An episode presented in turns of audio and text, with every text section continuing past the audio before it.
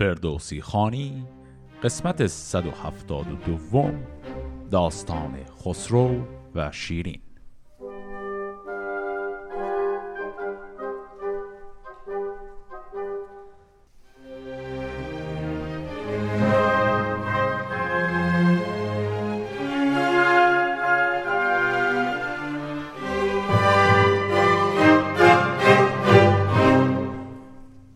همونطوری که در یکی دو قسمت اخیر گفتم وقتی شخصیت شیرین وارد شد عرض کردم که این شخصیت ها همون شخصیت های داستان خسرو شیرین معروف نظامی هستن اما کلا داستان خسرو شیرینی که شاهنامه داره مقدار فرق می‌کنه. خسرو شیرین شاهنامه خیلی حول محور ماجراهای عاشقانه این دو نفر نیست و کلا داستان از جای شروع کرده که شیرین در دربار خسرو پرویز حضور داره دیگه.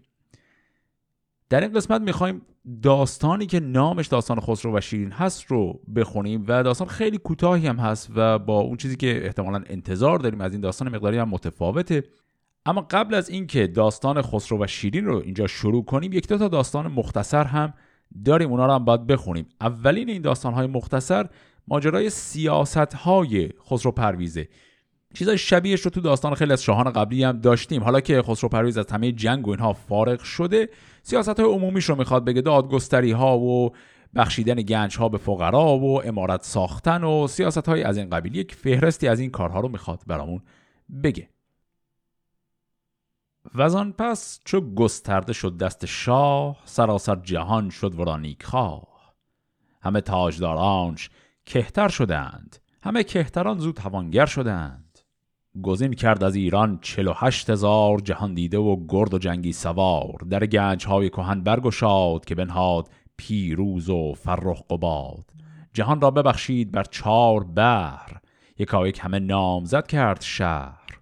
از آن نامداران ده و دو هزار سواران هوشیار خنجرگزار فرستاد خسرو سوی مرز روم.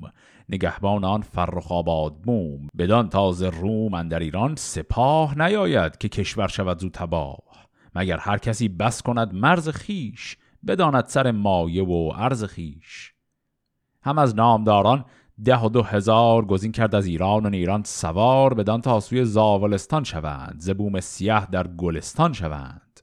به دیشان چنین گفت هر کوز راه بگردد ندارد زبان را نگاه به چربی مرو را به راه آورید که از این بگذرد بند و چاه آورید.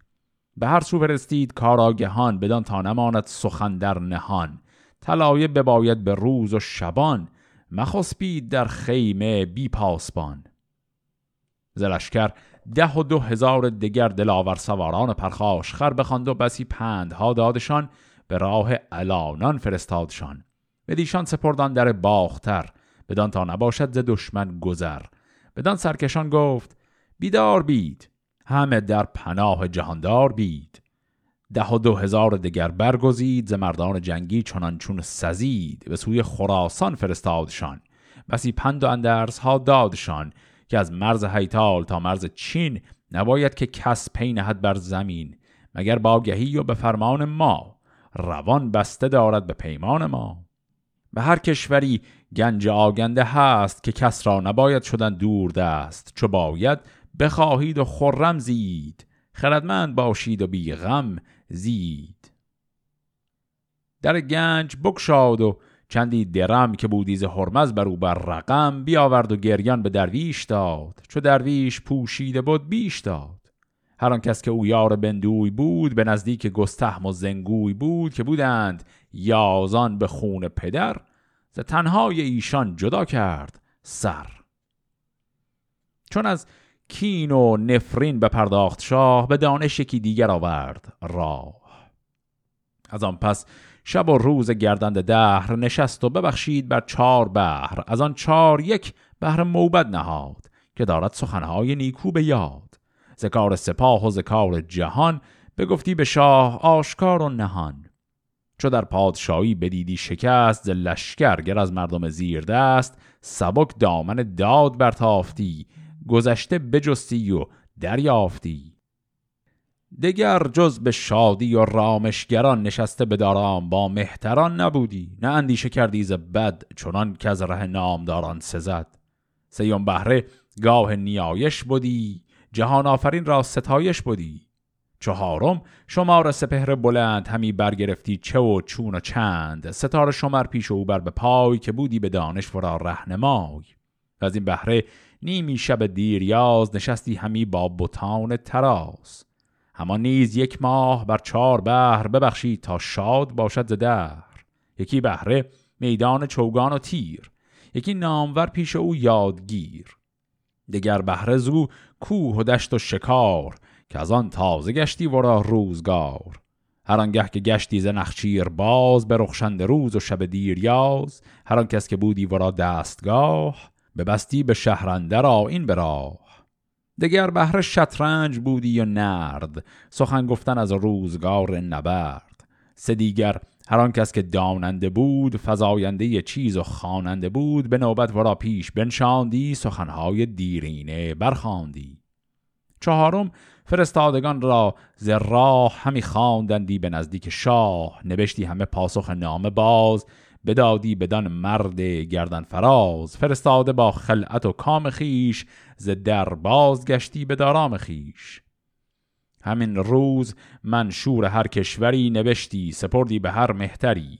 چو بودی سر سال نو فوردین که رخشان شدی در دل از هور دین نهادی یکی گنج خسرو نهان که نشناختی کهتری در جهان. خب اینایی که خوندیم داستان سیاست های آقای خسرو پرویز بود. یه مرور خیلی کلی و سریع رو همشون بکنیم.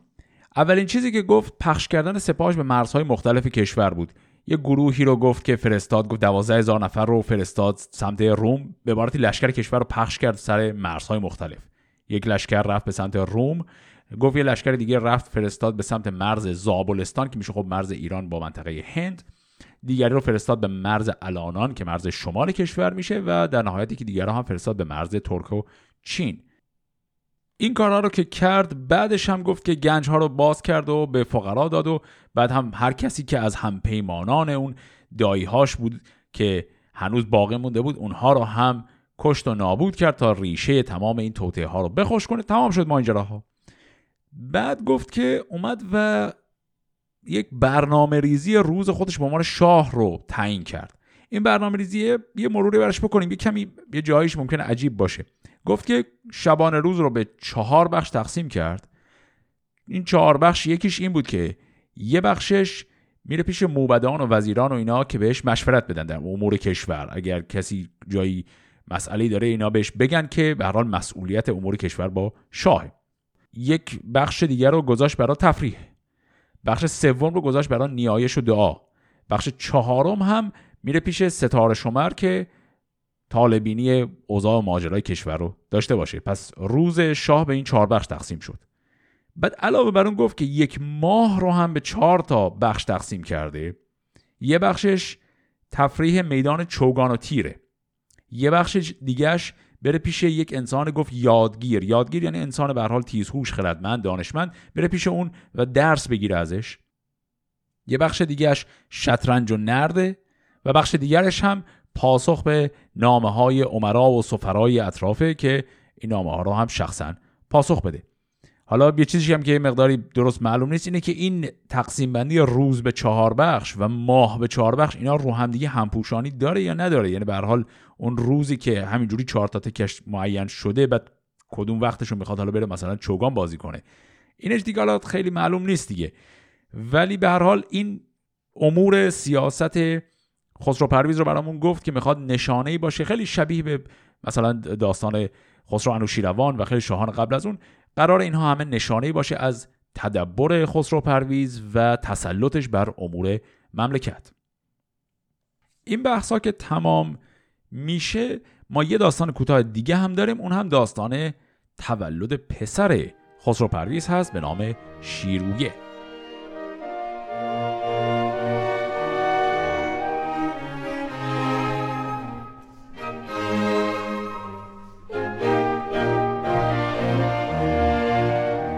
چو بر پادشاهیش شد پنج سال به گیتی نبودش سراسر همال. ششم سال از آن دخت قیصر چون ماه یکی کودک آمد همانند شاه.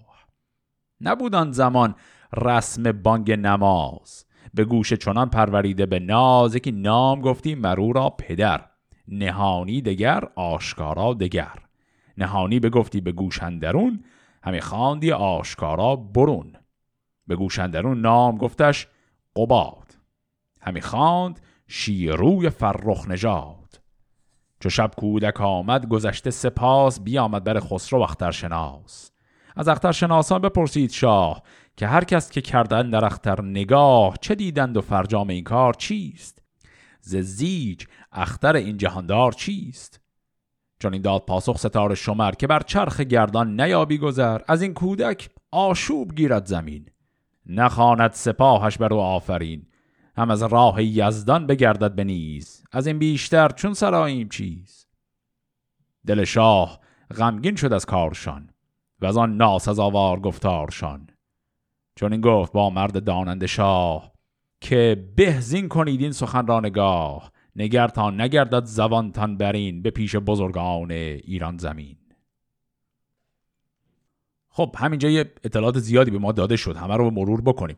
پس سال ششم پادشاهی آقای خسرو پرویز که میشه از مریم دختر قیصر که همسرش بود فرزندی به دنیا میاد و یه رسم جالبی رو همینجا فردوسی گفت. در حقیقت دو تا رسم رو مرور کرد. یکی رسمی که در دوره خود فردوسی وجود داشته و فردوسی می‌خواد بگه که این رسم در دورانهای قدیم هنوز نبوده. گفت که نبودان زمان رسم بانگ نماز. یعنی چی رسم بانگ نماز؟ این رسمی که ما امروزه هم در ایران همه الان هم داریمش. اونم این رسم هست که وقتی کودکی تازه به دنیا میاد در گوش کودک اذان می‌خونن. الان اینجا فردوسی داره میگه که تو دوره قبل از اسلام طبعا همچین رسمی وجود نداشته. یه رسم دیگه ای جاش بوده. همین که فردوسی اینو میگه نشون میده که پس این رسم یعنی از آن خوندن در گوش نوزاد این یک چیزی بوده که در دوره خود فردوسی هم بوده. ولی خب قبل تر از اون در قبل از اسلام طبعا نبوده. پس حالا فردوسی می‌خواد بگه قبلا چی بوده به جاش؟ میگه که رسم بر این بوده کودکی که به دنیا میامده اسم اون کودک رو در گوشش میخوندن و دو تا اسم میخوندن. یه اسمی رو بلند برای همه می‌گفتن یه اسمی رو فقط تو گوش خود اون کودک میخوندن و قرار بود کسی ندونه. گفت که اون اسمی که به گوشش خوند و بلند نگفت بود قباد و اسمی که بلند برای همه گفت بود شیروی. پس نام این کودک شیروی یا قباده. این رسم هم که توضیح داده شد و تمام شد. بعد اینم باز مثل همیشه در شاهنامه اخترشناس آوردن که تاله این کودک رو ببینه و اخترشناسا گفتن تاله بسیار شومی داره این کودک و اوضاع خرابی خواهد داشت و خسرو پرویز هم از این اخترشناسان خواست که این تاله رو برای کسی نگن و پنهان نگهش دارن. همی داشت. آن اختر بد نگاه نهاده بران بسته بر مهر شاه. پراندیشه شد زان سخن شهریار بدان هفته کس را ندادند بار. زنخچی را از می به یک سو کشید بدان چند گه روی او کس ندید. همه مهتران پیش موبت شدند. ز هر گونه داستان ها زدند بدان تا چه بود نام ور شاه را که بربست بر کهتران راه را. چو بشنید موبد بشد نزد شاه یکایک بدادان پیام سپاه. چون این داد پاسخ برا شهریار که من تنگ دل گشتم از روزگار. ز گفتار این مرد اختر شناس ز گردون گردان شدم ناسپاس. به گنجور فرمود کان پرنیان بیاور یکی رقعه اندر میان. بیاورد گنجور و موبت بدید دلش تنگ شد خاموشی برگزید. و از آن پس بدو گفت یزدان بس است کجا برتر از دانش هر کس است؟ گریدون که ناچار گردان سپهر دگرگون نماید به جویند چهر به تیمار کی بازگردد زبد چون این گفتن از دانشی کی سزد؟ جز از شادمانی ترگز مباد ز گفتار ایشان مکن هیچ یاد. جهان آفرین پشت و یار تو باد سر اخترن در کنار تو باد. ز موبت چو بشنید خسرو سخن بخندید و کاری نو افگند بن. دبیر نبیسنده را خواند پیش سخن گفت با او از اندازه بیش. به قیصر یکی نام فرمود شاه که برنه سزاوار شاهی کلاه که مریم پسر زاد شنبد یکی که هرگز ندیدی چنو کودکی. نشاید مگر دانش و بخت را وگر در هنر بخشش و تخت را. چو من شاد مانم تو شادان بزی که شاهی و گردن کشی را سزی. خب پس دیدیم وقتی که اون جواب اخترشناسا اومد خسرو پرویز بسیار توی خودش فرو رفت و افسرده شد و ناراحت شد و اصلا میدان بار عام رو بست و هیچ کدوم از بزرگان کشور رو دیگه نمی‌دید و همه نگران حالش شده بودن. یکی از این بزرگان بالاخره راه پیدا می‌کنه و می‌پرسه که آقا جریان چیه؟ و خسرو پرویز ناراحتیش رو عیان می‌کنه بر این فرد و گفت که یک رقعه یک به حال کاغذی که این پیشگویی روش نوشته شده بود رو گفت بردار از اونجا از لای پارچه پیچیده بودنش بیارش تا بخونه خودت ببینیم این فرد هم خوند دید که بله این طالبینی این شاهزاده نوزاد خیلی بده. و در جواب گفت حالا کاری نمیشه کرد ما که نمی‌تونیم قصه بخوریم. به هر حال گفت که یزدان بس است یعنی خدا برای ما کافیه. هرچی خدا بخواد همون میشه دیگه کارش نمیشه کرد. و با این صحبت گفت که آقا غم و غصه رو بذار کنار هرچی خیره ایشالا پیش میاد.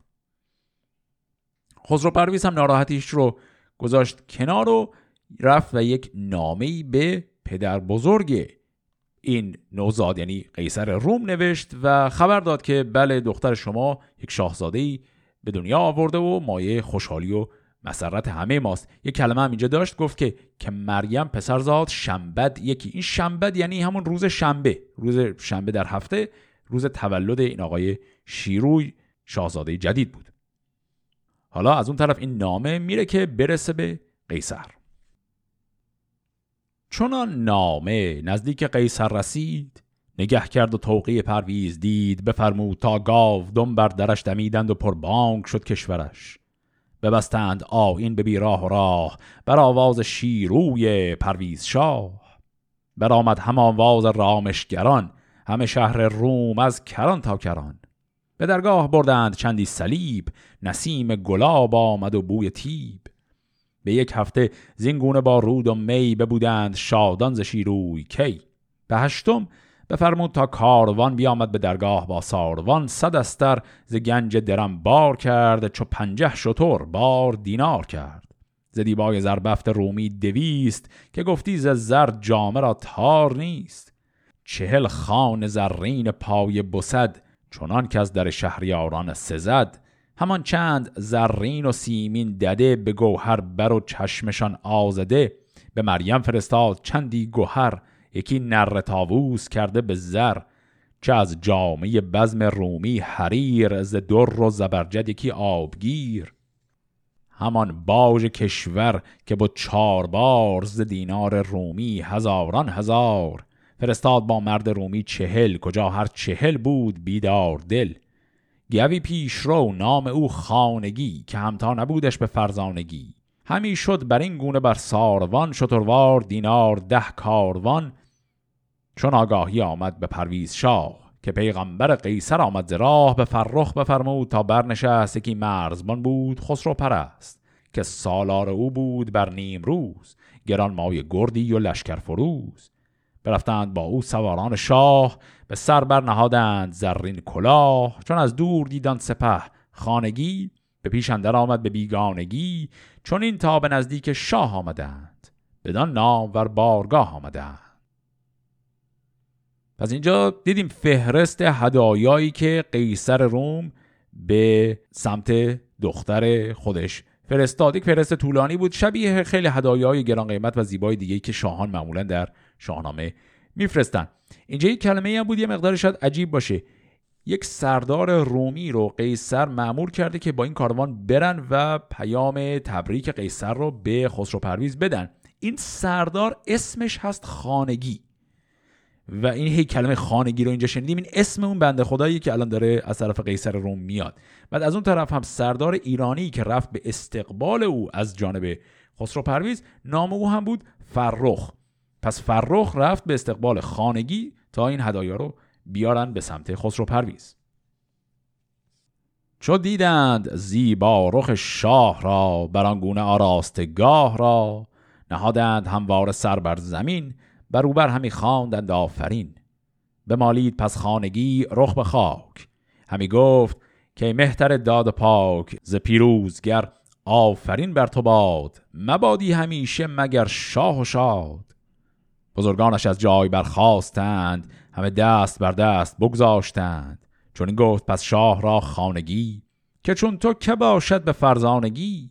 ز خورشید بر چرخ تابنده تر ز جان سخنگوی یابنده تر. مبادا جهان بی چونین شهریار برومند بادا ورا روزگار. مبیناد کس روز بی کام تو نوشته به خورشید بر نام تو. جهان بی سر و افسر تو مباد بر و بوم بی لشکر تو مباد. ز قیصر درود و ز ما آفرین بر این نامور شهریار زمین. کسی کو به پیوستگی شاه شاد نباشد ورا روشنایی مباد. ابا هدیه و باج روم آمدیم بدین نام بردار بوم آمدیم. برفتیم با فیل سوفان به هم بدان تا نباشد کس از ما دو جم ز قیصر پذیرد مگر باج و چیز. که با باج و چیز آفرین است نیز. بخندید از آن پرهنرمرد شاه نهادند زرین یکی زیرگاه. فرستاد پس چیزها سوی گنج بدو گفت چندین نبایست رنج. به خوراد برزین چنین گفت شاه که این نامه برخان به پیش سپاه. به عنوان نگه کرد مرد دبیر که گوینده ای بود و هم یادگیر. چون این گفت که نامه سوی مهست سرفراز پرویز یزدان پرست. جهاندار و بیدار و پدرام شهر که یزدانش تاج و خرد داد بهر. جهاندار فرزند هرمزد شاه که زیبای تاج است و زیبای گاه. ز قیصر پدر مادر شیرنام که پاینده بادا بدون نام و کام. ابا فر و با برز و پیروز باد. همه روزگارانش نوروز باد. به دیران و نیرانش بر دست رس به شاهی مباداش همباز کس. همیشه به دل شاد و روشن روان همیشه خرد پیر و دولت جوان. گرانمای شاه گیو مرتی همان پور هوشنگ و تحمورتی. پدر بر پدر بر پسر بر پسر مبادا که این گوهر آید به سر. بر این پاک یزدان کند آفرین بزرگان ملک و بزرگان دین. نه چون تو سوار و نه چون تو بهار نه چون تو بر ایوان چین بر نگار. همه مردمی و همه راستی مبیناد جانت در کاستی. به ایران و ایران و هندوستان همان ترک تا روم و جادوستان تو را داد یزدان به پاکی نژاد. کسی چون تو از پاک مادر نزاد. فریدون چون ایران به دیرج سپرد ز روم و ز چین نام مردی ببرد. بر او آفرین کرد روز نخست دلش راز کجی و تاری بشست. همه بینیازی و نیکختری بزرگی و مردی و افسونگری تو گویی که یزدان شما را سپرد و آن دیگران نام مردی ببرد. هنر پرور و راد و بخشند گنج از این تخمه هرگز نبود کس به رنج. نهادند بر دشمنان باج و صاف بدندیشتان بارکش همچو گاف زهنگام کسرای نوشین روان که بادا همیشه روانش جوان که از جرف دریا برآورد پی بران گونه دیوار بیدار کیز ترکان همه بیشه نارون بشستند و بیرنج گشتند جمن. ز دشمن برستند چندی جهان. بر او آفرین از کهان و مهان. ز تازی و هندی و ایرانیان ببستند پیشش کمر بر میان. رو چونین تا به مرز خزر از ارمینیه تا در باختر. ز هیتال و ترک و سمرغند و چاج بزرگان با فر و اورند و تاج. همه کهتران شما بودند. بر این بندگی بر گوا بودند. که شاهان ز تخم فریدون بودند دیگر یک سر از داد بیرون بودند بدین خیشی اکنون که من کرده ام بزرگی به دانش برآورده ام بدان گونه شادم که تشنه براب و اگر سبزه تیره بر آفتاب. جهاندار بیدار فرخ کناد مرا اندرین روز پاسخ کناد یکی آرزو خواهم از شهریار. کجا آن سخن نزد او هست خار؟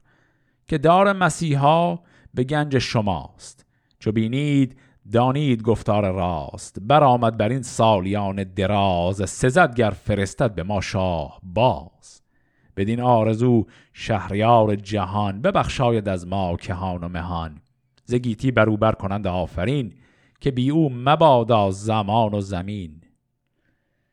بدین من ز خسرو پذیرم سپاس. نیایش کنم روز و هر شب سپاس. همان هدیه و باج و ساوی که من فرستم به نزدیک آن انجمن پذیرت پذیرم سپاسی بدان. مبیناد روی تو چشم بدان. شود فرخ این جشن و آین ما. درخشان شود در جهان دین ما. همان روزه پاک یک شنبدی. زهر در پرستیدن ایزدی. بر او سوگواران بمالند روی بر او بر فراوان بسوزند بوی. شود آن زمان بر دل ما درست که از کینه دلها بخواهید شست که بود از گه آفریدون فراز که با سلم و تور اندر آمد به راز. شود کشور آسوده از تاختن به هر گوشه کینه ها ساختن. زن و کودک رومیان بردند دل ما هر گونه آزردند. بدین خیشی ما جهان رام گشت همه کار بیهوده پدرام گشت. درود جهان آفرین بر تو باد. همان آفرین زمین بر تو باد. چنان نامه قیصر آمد به بن. جهاندار بشنید چندان سخن. از آن نامه شد شاه خرم نهان. بر او تازه شد روزگار مهان. بسی آفرین خواند بر خانگی. بدو گفت بس کن ز بیگانگی. گران مایه را جایگه ساختند دو ایوان خرم بپرداختند ببردند چیزی که بایست برد به نزدیک آن مرد بیدار گرد. بیامد به دیدان گزین جایگاه و از آن پس همی بود نزدیک شاه. به خان و نبید و شکار و نشست همی بود با شاه مهتر پرست بر این گونه یک ماه نزدیک شاه ببودند شادان دل و نیک خواه چو یک ماه شد نام پاسخ نبشت. سخنهای با مغز و فرخ نوشت. خب چیزی که اینجا خوندیم نامه ای بود که قیصر روم نوشته بود داده بود دست همین آقای خانگی و بردن در دربار ایران بلند بلند خوندنش. دیدیم که کسی هم که مسئول خوندن این نامه در کل دربار شد همون آقای خراد برزین بود. حالا متن این نامه رو یه مروری بکنیم. یه جاهای زیادیش که خب همون تعارفات معمول به حال قیصر الان خوشحال شده که نوش به دنیا آمده و صحبت از این قبیل و یه عالم تعریف و تکریم و تمجید شاه ایران خسرو پرویز و اینکه رابطه این دو کشور چقدر خوب شده به واسطه این فامیل شدنشون و صحبت های از این قبیل.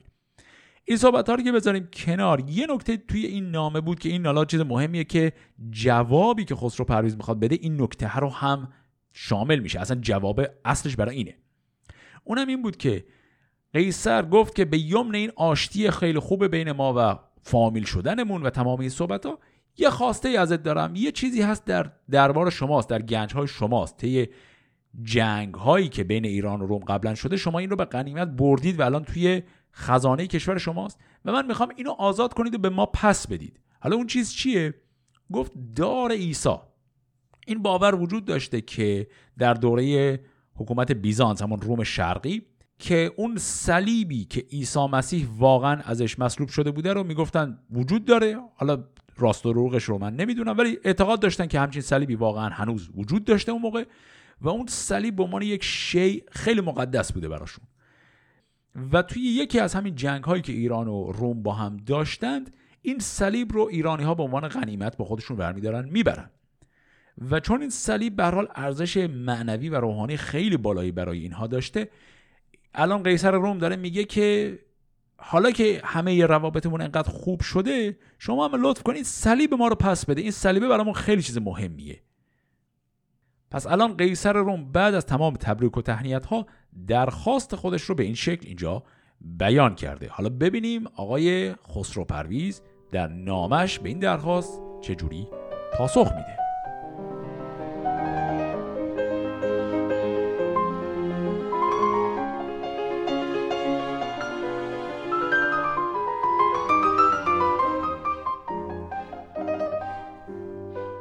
سر نامه گفت آفرین مهان بران باد کو باد دارد جهان. بد و نیک بیند یزدان پاک وزو دارد در جهان بیم و باک. کند آفرین بر خداوند مهر که از این گونه بر پای دارد سپهر. نخست آنکه کردی ستایش مرا به نام نمودی نمایش مرا بدانستم و شاد گشتم بدان سخن گفتن تاج ور بخردان. پذیرفتم آن نام ور گنج تو. نخواهم که چندین بود رنج تو. از ایرا جهاندار یزدان پاک برآورد بوم تو را بر سماک. کلمه سماک هم اسم یک ستاره ایه میگه برآورد بوم تو را بر سماک یعنی که جایگاه خیلی رفیعی تو داری الان.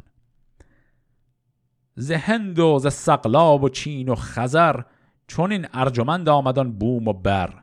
چه مردی چه دانش چه پرهیز و دین ز یزدان شما را رسید آفرین. چو کار آمدم پیش یارم بودی به هر دانشی غمگسارم بودی چنان شاد بودم ز پیوند تو بدین پرهنر پاک فرزند تو که مهتر نباشد به فرزند خیش به بوم و بر و پاک پیوند خیش همه مهتران پشت برگاشتند مرا در جهان خار بگذاشتند. تو تنها به جای پدر بودیم همان از پدر بیشتر بودیم. تو را همچنان دارم اکنون که شاه پدر بیند آزاده و نیکخواه. دگر هرچه گفتی ز شیروی من از آن پاکتن پشت و نیروی من بدانستم و آفرین خواندم بر آن دین تو را پاک دین خواندم. دگر هرچه گفتی ز پاکیز دین ز یک شنبدی روزه بافرین همی خواند بر ما یکایک دبیر سخنهای بایسته و دلپذیر. به مابر ز دین کهن ننگ نیست. بگیتی به از دین هوشنگ نیست. همه داد و نیکی و شرم است و مهر نگه کردن در شمار سپر به هستی یزدان نیوشاتریم همیشه سوی داد کوشاتریم. ندانیمش انباز و فرزند و جفت نگردد نهان و نخواهد نهفت. در اندیشه دل نگنجد خدای به هستی همو باشد رهنمای. کسی را که خانی همی سوگوار که کردند پیغمبرش را به دار که گوید که فرزند یزدان بدوی بران داربر کشت خندان بدوی. چو پور پدر رفت سوی پدر تو اندوه این چوب پوده مخر. ز قیصر چو بیهوده آمد سخن بخندد بر این نام مرد کهن. همان دار عیسی نیرزد به رنج که شاهان نهادند آن را به گنج. از ایران چو چوبی فرستم به روم بخندد به ما بر همه مرز و بوم. به موبد نماید که ترسا شدم گر از بحر مریم سکوبا شدم. دگر آرزو هرچه باید بخواه شما را سوی ما گشاده است راه. پسندیدم آن هدیه های تو نیز کجا رنج بردی ز هر گونه چیز؟ به شیروی بخشیدم این برد رنج پی افگندم او را یکی تازه گنج. ز روم و از ایران پراندیشم شب تیره اندیشه شد پیشم. بترسم که شیروی گردد بلند رساند به روم و به دیران گزند. نخستن در آید سلم بزرگ از اسکندران کیندار سترگ ز کین نوائین و کین کهن مگر در جهان تازه گردد سخن؟ سخنها که پرسیدم از دخترت چنان دان که او تازه کرد افسرت. به دین مسیحا بکوشد همی سخنهای ما کم نیوشد همی. به دارام شاد است و پیروز بخت بدین خسروانی نوائین درخت. همیشه جهاندار یار تو باد سر اخترم در کنار تو باد. نهادند بر نام بر مهر شاه همی داشت خراد برزین نگاه. گشادند از آن پس در گنج باز کجا گرد کردو به روز دراز. نخستین صد و شست پنداوسی که پنداوسی خاندش پارسی. به گوهر بیاگنده هر یک چو سنگ نهادند بر هر یکی مهر تنگ. مران هر یکی را بها صد هزار درم بود بر دفتر شهریار.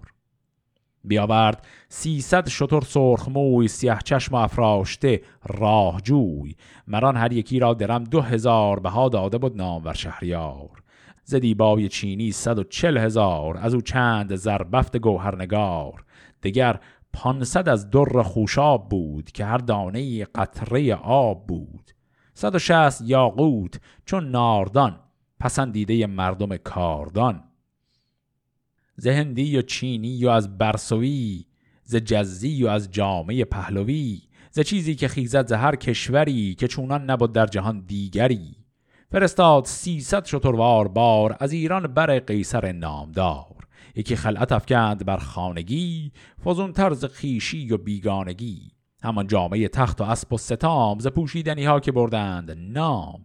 چون این هم شتروارها بار کرد از آن ده شتر بار دینار کرد.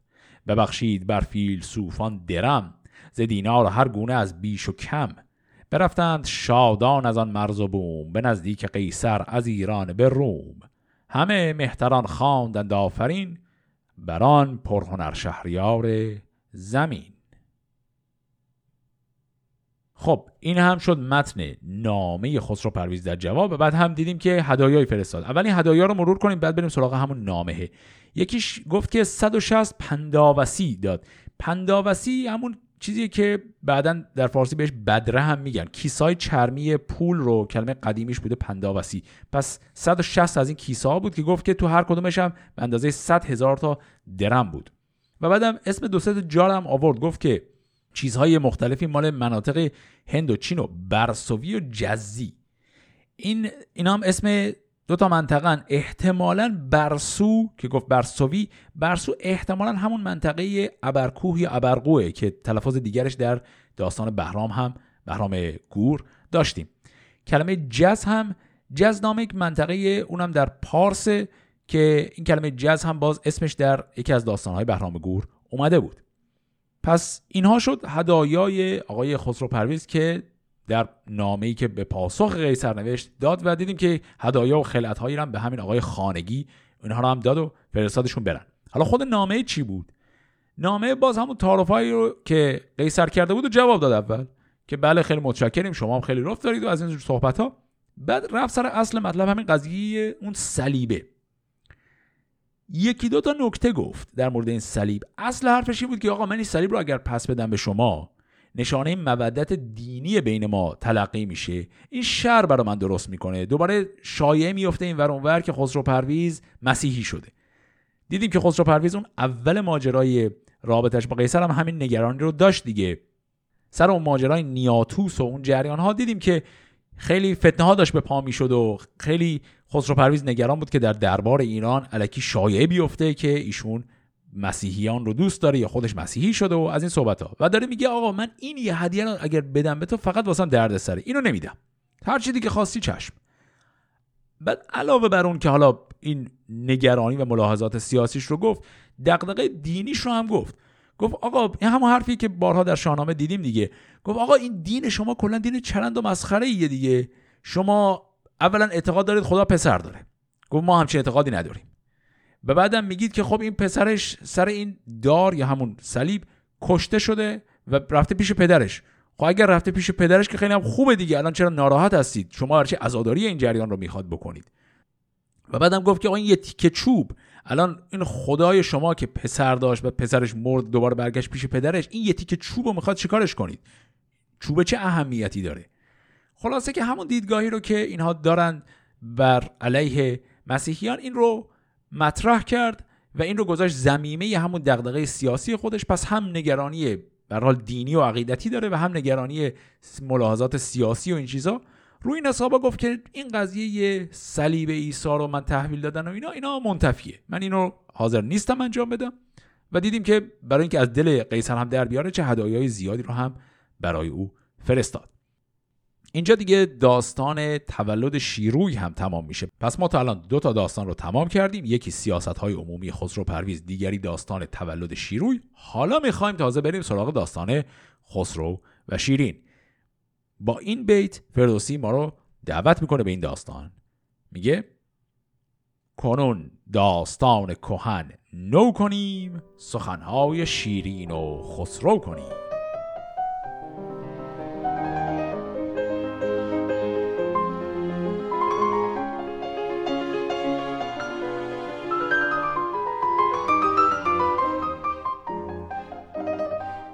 داستان خسرو و شیرین هم که البته داستان خیلی کوتاهیه در همین یه قسمت تمام میشه. این داستان هم برای خودش باز یه مقدمه خیلی کوچک داره. مقدمش به این شکله. کهن گشته این نامه باستان ز گفتار و کردار آن راستان. همین نو کنم نامه ایز این نشان کجا یادگار است از آن سرکشان. بود بیت شش بار بیور هزار سخنهای شایسته و غمگسار. نبیند کسی نامه پارسی نوشته به دبیاد صد بار سی. اگر بازجویی از او بیت بد همانا که باشد کم از پانصد. چون این شهریاری و بخشندهی به گیتیز شاهان درخشندهی نکردن در این داستان ها نگاه. ز بدگوی و بخت بد آمد گناه. حسد کرد بدگوی در کار من تبه شد بر شاه بازار من. چو سالار شاه این سخنهای نغز بخواند ببیند به پاکیز مغز. ز گنجش من در شوم شادمان که از او دور بادا بد بدگمان و آن پس کند یاد بر شهریار مگر تخم رنج من آید به بار. که جاوید باد افسر و تخت اوی ز خورشید تا بنده تر بخت اوی. خب قبل از اینکه اصل داستان رو شروع کنیم این مقدمه خیلی کوتاه با وجود کوتاه بودنش مقدمه خیلی مهمیه در کتاب برای که اطلاعات خیلی حیاتی رو داره به ما میده. این اطلاعات برای دونستن خود زندگی فردوسی هم خیلی می‌تونه کمک کنه. اول نکته که گفت حجم کتابش رو گفت. این بیت همون بیتی که خیلی بعدها توی ماجراهای مربوط به تصحیح دستنویسای فردوسی دردسر ایجاد کرده. فردوسی گفت که این کتاب بود بیت شش بار بیور هزار. خب بیور هزار میشه ده هزار. شش تا ده هزار تا. یعنی داره میگه این کتاب 60 هزار بیت داره. خب حرف فردوسی کلیه. یعنی فردوسی دقیقا 60 هزار تا بیت نشمرده. در حقیقت طبق تصحیح خالق مطلق حدود 50 هزار بیته. ولی حالا فردوسی گفته 60 هزار تا. بعد این کلمه ای که اینجا گفته 60 هزار تا در قدیم و تا قرنها معیار بوده برای دستنویس های شاهنامه و یکی از دلایل اینکه یه عالم داستان های غلط غلوط ابیات خیلی کاملا جعلی هم به شاهنامه راه پیدا کردن همین بوده که اینا فکر می‌کردن خب باید 60 هزار تا بشه دیگه. حالا این بحث به کنار. دلیل اینکه فردوسی الان گفت این کتاب 60 هزار بیت چیه؟ تو بیت بعدشه. گفت که الان نبیند کسی نامه پارسی نوشته به ابیات 100 بار سی. 100 بار سی میشه 3000 تا. میگه یعنی تا زمانه امروز ما شما کسی رو دیدید که کتاب بنویسه و بیشتر از سه هزار بیت باشه؟ خب حالا اینا باز یه مقدار اقراقه چون می‌دونیم کتاب های یه, کمی طولانی تر از اینا به اون زمان وجود داشته. مثالش همون کتاب کلیل و دمنه که رودکی نوشته بوده. مطمئنا اون از سه هزار بیت بیشتر بوده. حالا از هر دو طرف فردوسی داره یه کم اقراق می‌کنه. هم حجم کتاب خودش رو داره کمی بیشتر از حد واقعیش میگه هم حجم کتاب های دیگران رو یه کمی کمتر میگه. اما نکته اصلیش سر جاش هست. حرفی که می‌خواد بزنه اینه که می‌خواد بگه کتابی که من نوشتم ابعادش خیلی بیشتر از هر کتاب دیگه که تا الان در زبان فارسی نوشته شده. این حرفش هم تا حد زیادی برای امروزه هم صادقه. یعنی در زمانه امروز ما هم شاهنامه فردوسی یکی از بزرگترین از نظر حجم بزرگترین کتاب های زبان فارسیه. حالا اینو داره میگه که می‌خواد بگه که یعنی چه کتاب مهم و بزرگی نوشته چه پروژه عظیمی رو دست گرفته. در بیت بعدیش هم باز یه نکته ظریف دیگری رو میگه. اینجا هم یکی از اون حالتهای فروتنی در این غرور خیلی جالب فردوسی رو داریم. میگه که اگر بازجویی از او بیت بعد همانا که باشد کم از 500 یعنی داره اعتراف می‌کنه که حالا بگردی بیت بعد هم توش هست دیگه. ولی در کنارش میگه ببین دیگه در بدترین حالت حدود 500 تا بیت ضعیف هم حالا شاید توش باشه. حالا همه اینا رو گفت. چرا اینا رو داره میگه؟ چرا داره درباره حجم کتاب خودش حرف می‌زنه و داره میگه کتابم کیفیت بالایی داره و در ادبیات فارسی بی همتاست و این صحبت ها اصلش حرف بعدشه. داره میگه که این کتاب من رو بر شاه جهان یعنی سلطان محمود عرضه کردن و سلطان محمود بهش نگاه نکرد. بعد بلا فاصله بعدش میگه سالار شاه. منظورش برادر شاه به نام امیر ابوالمظفره. میگه که سالار شاه لطف کنه وساطت کنه و این کتاب رو به نزد شاه برسونه. شاید نظرش جلب شد و شاید به من مقداری پول به عنوان سله برای این کتاب شعر داد. اینجا یه نکته خیلی مهمی داره عرضه میشه بر ما. سالی که شاید در ذهن خیلی الان پیش بیاد اینه که خب این کتاب که هنوز تموم نشده یعنی ما درست اواخر کتاب شاهنامه هستیم ولی خب بقیه کتاب که مونده چجوری وقتی کتاب هنوز تموم نشده تو خود کتاب شاعر داره میگه که من این کتاب رو دادم شاه دیده و نپسندیده؟ خب هنوز که کتاب رو که تمومش نکردی. جریان اینه که احتمالا دفترهایی از شاهنامه نه کل شاهنامه در زمان حیات فردوسی وقتی که فردوسی مشغول تکمیل کتاب بوده دفترهایش رو فرستادن به دربار شاه که بتونه به حال به فردوسی کمک مالی بکنه در حین فراینده نوشتنش. و می‌بینیم که خب سلطان محمود هم محل نذاشته. و یه بحثایی رو ما داشتیم. خیلی وقت پیش در اون قسمت ویژه درباره زندگی فردوسی که دلیل محل نذاشتن سلطان محمود چی می‌تونسته باشه. اونجا من عرض کردم دلایلی که معمولا مطرح میشه یه تعدادش به تفاوت تشیع و سنی بودن این دو برمیگرده. یه تعدادش هم به همون بحث ترک و ایرانی. و من عرض کردم همونجا که احتمالا هر دو این دلایل مردود هستن. قضیه احتمالا هیچ این چیزا نبوده. الان می‌بینیم که خود فردوسی هم اصلا بحث اون چیزا رو مطرح نمی‌کنه. نمیگه به من محل نذاش به خاطر اینکه حالا من ایرانی هم اون ترک اصلا همچین صحبتی نمی‌کنه. حتی بحثی هم درباره تشیع و تسنن اینجا مطرح نمی‌کنه. حرفش اینه میگه بدگویانی در دربار بودن اینا آبروی من رو پیش شاه بردند و اینا نذاشتن شاه به من محل بذاره و به کار من اعتنایی بکنه. خلاصه که این مقدمه خیلی کوتاه یا عالم اطلاعات خیلی حیاتی داره درباره نگاه فردوسی و تاریخچه شاهنامه. حالا این بحثا که کردیم خود داستان خسرو شیرین رو نگاه کنیم. اینطوری شروع می‌کنه. چون این گفت دانند دهقان پیر که دانش بود مرد را دستگیر. غم و شادمانی به باید کشید زهر تلخ و شوری به باید چشید. جوانان داننده و باگوهر نگیرند بی آزمایش هنر. چو پرویز ناباک بود و جوان پدر زنده و پور چون پهلوان ورا بر زمین دوست شیرین بودی بروبر چو روشن جهان بین بودی پسندش نبودی جزو در جهان ز خوبان و از دختران مهان.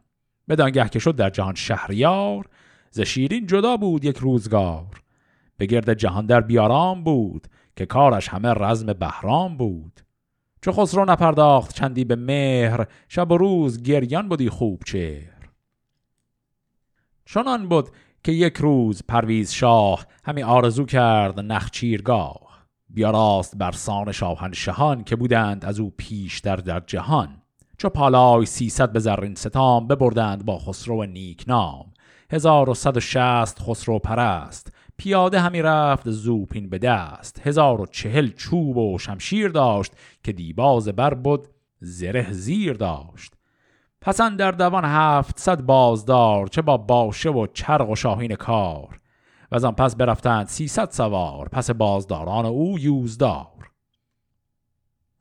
به زنجیر هفتاد شیر و پلنگ به دیبای چین اندرون بسته تنگ. پلنگان و شیران آموخته به زنجیر زرین دهان دوخته. قلیده به زربسته صد بود سگ که در دشت آهو گرفتی به تگ. پسندر زرامشگران دو هزار همه ساخته رود روز شکار. به زیرندرون هر یکی استری به سر برنهاده ز زر افسری. ز کرسی و خرگاه و پرده سرای همان خیمه و آخر چارپای شطور بود پیشندرون پانصد همه کردان بزم را نام زد. دو صد بنده تا مجمر افروختند بر او و انبر همی سوختند. دو صد مرد برناز فرمان بران ابا هر یکی نرگس و زعفران. همه پیش بردند تا باد بوی چون آید ز هر سو رساند بدوی همه پیش آن کس که با بوی خش همی رفت با مشک صد آب کش که تا ناورد ناگهان گرد باد. نشاند بر آن شاه فرخ نژاد. ز شاهان برنا چو سیصد سوار همه راند با نام ور شهریار. همه جامه ها سرخ و زرد و بنفش شهنشاه. با کاویانی درفش همی راند با تاج و با گوشوار به زربافت جامعه شهریار. ابا یاوره و توق و زرین کمر به هر مهره در نشانده گوهر خب کل اینا که حالا خوندیم جریانش چی بود؟ اول نکته کوچکی رو درباره تاریخچه داستان گفت بعد اصل داستان رو شروع کرد. درباره تاریخچهش گفت که وقتی که خسرو پرویز هنوز اصلا شاه نشده بود شاهزاده بود پدرش هنوز زنده بود گفت که ایشون یک محبوبی داشته به نام شیرین. پس شیرین معشوقه خسرو بوده از قبل از این ماجراها اصلا. و شیرین و خسرو خیلی با هم خوب بودن و میگه که بعد که این وضعیت جنگ با بهرام چوبین پیش اومد و از مملکت دور افتاده بود و تمام مدت ها از شیرین خیلی دور بود و دلتنگش بود و پس الان می‌فهمیم مریم که همسر خسرو پرویز هست در حقیقت بعد از آشنایی شیرین با خسرو با او ازدواج کرده. یعنی قبل از اصلا ازدواج خسرو با مریم او با شیرین رابطه عاشقانه خودش رو داشته و توی اون ماجرای فرار کردنش بروم صرفا از شیرین خیلی دور مانده بوده. خب حالا که پادشاه شده و اینها طبعا شیرین هم الان در کنار او هست. حالا اینا رو به عنوان پیش زمین های داستان گفت. بعد حالا برگشت سراغ اتفاقی در زمان حاضر می‌خواد بیفته. اونم این که یک بساط نخچی رو سور و سات خیلی عظیمی برپا کردند این ابیاتی که شنیدیم همه توصیف این نخچیر بود. چند تا کلمه هم اینجا داشت. یکی گفت که قلیده به زر بسته صد بود سگ. این کلمه قلیده یعنی همون چیزی که امروزه در فارسی میگیمش قلاده. می‌خواد بگه یعنی صد قلاده سگ که هم هم قلاده هاشون از جنس طلا بود هم در این شکارگاه آورده بودن. حالا در این شکارگاه و در این بساط تفریح اتفاقی میفته به این شکل. چو بشنید شیرین که آمد سپاه به پیش سپاهان جهاندار شاه یکی زرد پیراهن مشک بوی بپوشید و گلنارگون کرد روی. یکی از برش سرخ دیبای روم همه پیکرش گوهر و زر بوم. به سر برنهاد افسر خسروی نگارش همه پیکر پهلوی. از ایوان خرم برآمد به بام به روز جوانی ببود شادکام. همی بود تا خسرو آنجا رسید سرشکش ز مژگان به رخ برچکید. چو روی ورادید بر پای خواست به پرویز بنمود بالای راست. زبان کرد گویا به شیرین سخن. همی گفت از آن روزگار کهن. به نرگس گل ارغوان را بشست که بیمار بود نرگس و گل درست. بدان آبداری و آن نیکوی زبان تیز بکشاد بر پهلوی که تهما هزب را. سپه بود تنا خجست کیا. گرد شیرازنا کجا آن همه مهر و خونین سرشک که دیدار شیرین بود را بزشک کجا آن همه روز کردن ز شب دل و دید گریان و خندان به لب؟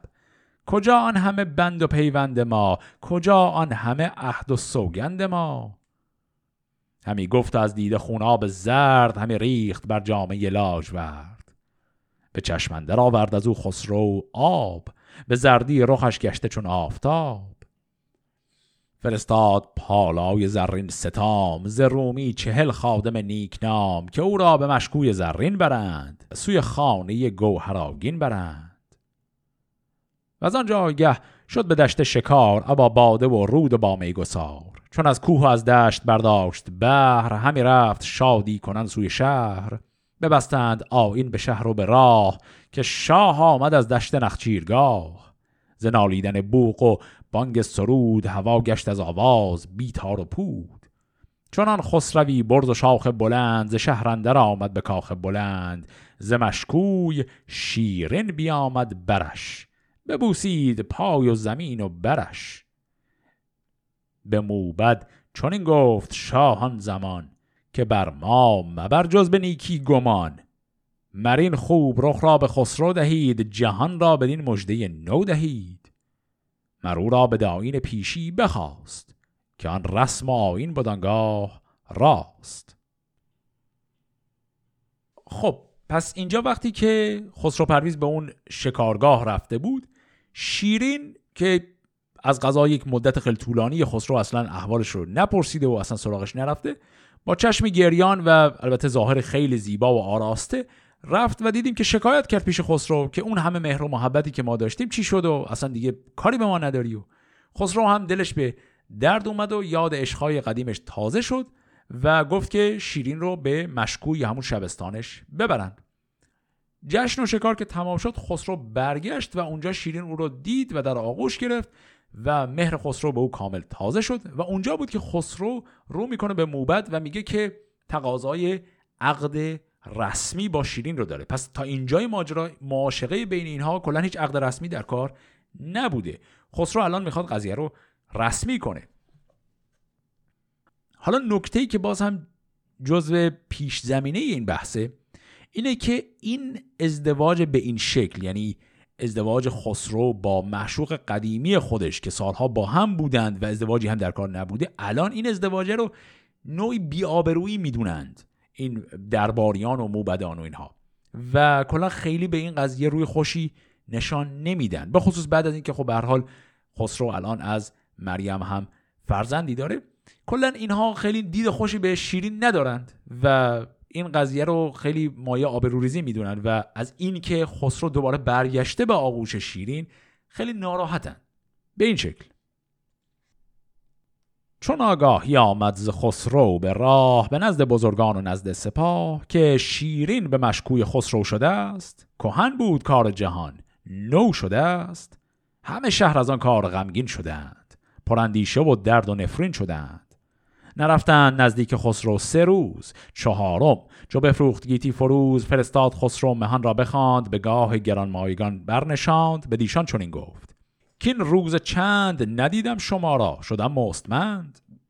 بیا زردم از بهر آزارتان. پرندیشه گشتم ز بازارتان. همی گفت و پاسخ نداد هیچ کس. ز گفتن زبانها ببستند و بس. هر آن کس که از او داشت آزار و خشم یکایک به موبد نمودند چشم. چون موبد چنان دید بر پای خواست به خسرو چنین گفت که ای داد و راست به روز جوانی شدی شهریار. بسی نیک و بد دیدی از روزگار؟ شنیدی بسی نیک و بد در جهان ز کار بزرگان و کار مهان؟ که چون تخمه مهتر آلوده گشت بزرگی از آن تخمه پالوده گشت. چنان دان که هرگز گرامی پسر نبوده است یازان به خون پدر مگر مادرش تخمه را تیره کرد. پسر را به دالودگی خیره کرد.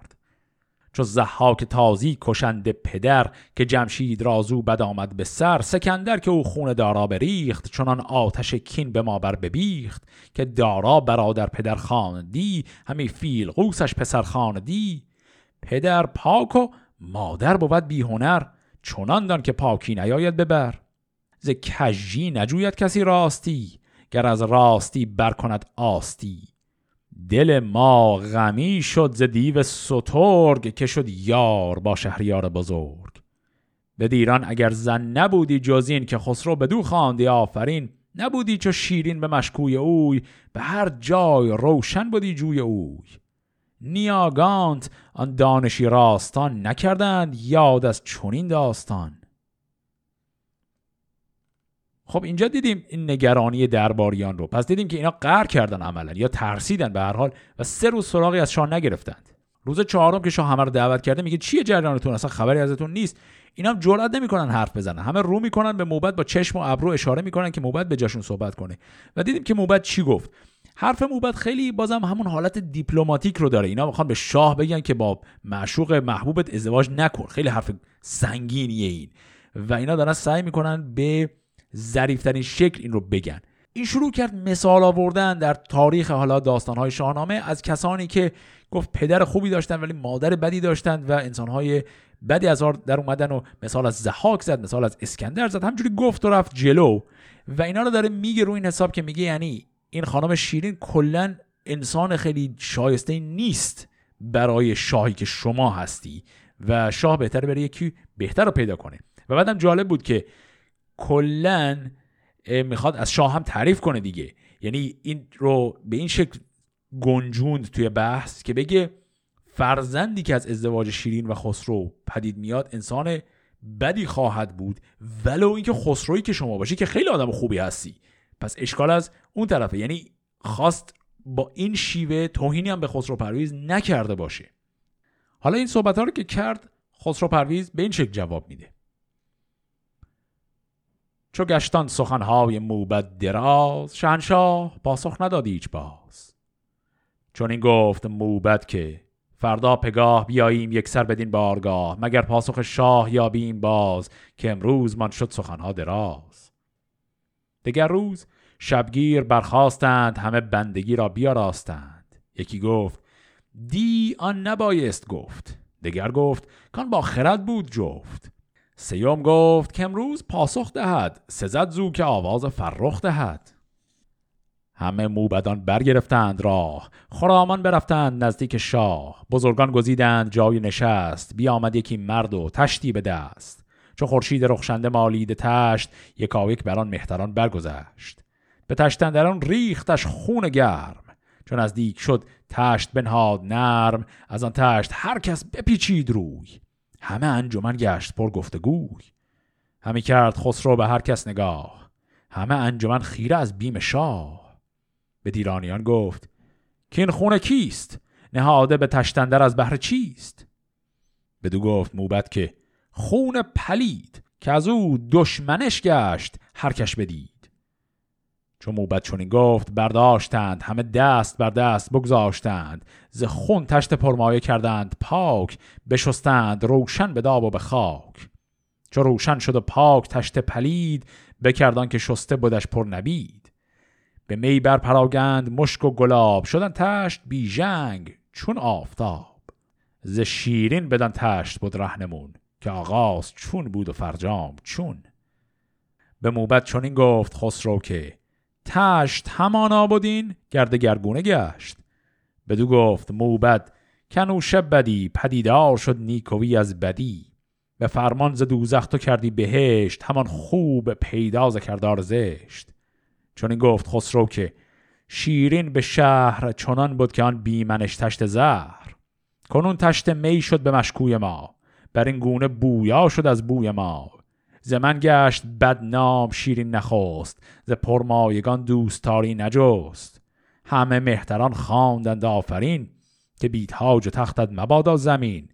بهیزان فضایت که تو به کنی مهان شد به گیتی که تو مه کنی. که هم شاه و هم موبد و هم ردی مگر بر زمین فره ایزدی خب اینجا پاسخ خسرو پرویز رو دیدیم. دیدیم که خسرو پرویز وقتی که موبد این حرفها رو از طرف همه درباریان بهش زد اصلا اول هیچ جوابی نداد. رفت تو خودش و اصلا هیچی نگفت. همه هم شک کردن که ای وای چه غلطی کردیم چه حرف ناسزایی زدیم الان چه ماجرایی قراره بشه. و دیدیم که بعدش خسرو پرویز همه رو دعوت کرده بود و یک بساطی عجیبی به راه انداخته بود. یک تشتی آورده بود یک تشتی از جنس طلا خیلی هم زیبا ولی توش پر از خون بود. و اینا پرسیدن خون جریانش چیه؟ گفت این یک خون کثیف و پلیدیه. اینا ورداشتن و این موبد رو رفتن تشت و شستن و پر از شراب و چیزهای معطر کردن و تر و تمیز این تشت رو آوردن. تشت رو که آوردن خسرو پرویز گفت که این الان تشت عوض شد یا نشد. این تشته تا حالا توش پر از خون نجس بود. الان رفتید شستید چیزهای معطر و خوشبو و زیبا درش گذاشتید. خود تشت آیا عوض شد؟ مثالش رو اینجور ادامه داد که گفت که شیرین به واسطه ماجرای عاشقانه پیش از ازدواجی که با من داشت در شهر و در بین همه بدنام شده بود. بدنامیش کار من بود. و الانم که ازدواج کرده با من خوشنام شده. به همون شکلی که این تشت پر از خون کثیف بود و الان دیگه نیست و این تشته که همون تشته. و میگه این موقعیتش عوض شده. بدنامی شیرین و بیآبرویش و اینکه شما این همه رو بد حساب می‌کنید اینا در ذات این فرد که نبوده. ماجرای عاشقانه بوده که ما با هم داشتیم و الان هم کلا قضیه تمام شده. و با این استدلال خسرو همه رو ساکت کرد. دیگه پیچ صحبتی نیست درباره این اعتراضی که اینها داشتن به ازدواج خسرو با شیرین. اما حالا اتفاق اساسی می‌خواد اینجا بیفته توی چند بیت خیلی مختصر. حالا که ازدواج خسرو و شیرین هم قطعی شده و شیرین هم همسر دیگر خسرو هست شیرین به مریم همسر اول خسرو حسادت می‌کنه. و پس فزون شد بزرگی شاه که خورشید گشتان کجا بود ماه. همه روز با دخت قیصر بودی همو بر شبستانش مهتر بودی. ز مریم همی بود شیرین به درد همیشه ز رشکش در رخسار زرد. به فرجام شیرین ورا زهر داد شد آن نام ور دخت قیصر نژاد. از آن چاره آگه نبود هیچ کس که او داشت آن راز تنها و بس. چو سالی برآمد که مریم بمرد شبستان زرین به شیرین سپرد. پس دیدیم که خانم شیرین زهر خوروند به مریم مریم رو کشت و با این کار خودش تبدیل به شخص اصلی در شبستان خسرو پرویز شد. و دیدیم که این قضیه هم کامل مخفی موند. درباریان طبعا نفهمیدن چون میفهمیدن که خب شر به پا می‌شد. اینجا عملا داستان خسرو و شیرین تمام میشه. همونطور که در ابتدا عرض کردم این داستان خیلی فرق می‌کنه با انتظاری که ما از یه داستان عاشقانه داریم. کلا ابعاد عاشقانه قضیه خیلی اینجا ظاهر نمیشه. یعنی دو گفته میشه که اینها خیلی رابطه عاشقانه با هم دارن اما داستان داستان عاشقانه ای نیست. اینجا داستان خسرو و شیرین تمام که میشه بعد می‌خوایم دوباره برگردیم سر ماجرای شیروی. در اینجا دیدیم که وقتی شیروی متولد شد گفته شد که تاله شومی داره. خب این تاله شوم شیروی قرار دقیقا چی باشه؟ شیروی قرار بزرگ که میشه چه کار کنه؟ و خسرو پرویز می‌خواد با این دانشی که درباره تاله شوم پسر خودش داره چه تدبیری لحاظ کنه. پس ادامه داستان خسرو پرویز و پسرش شیروی رو در قسمت هفته آینده با هم دنبال می‌کنیم. فعلا خدا نگهدار.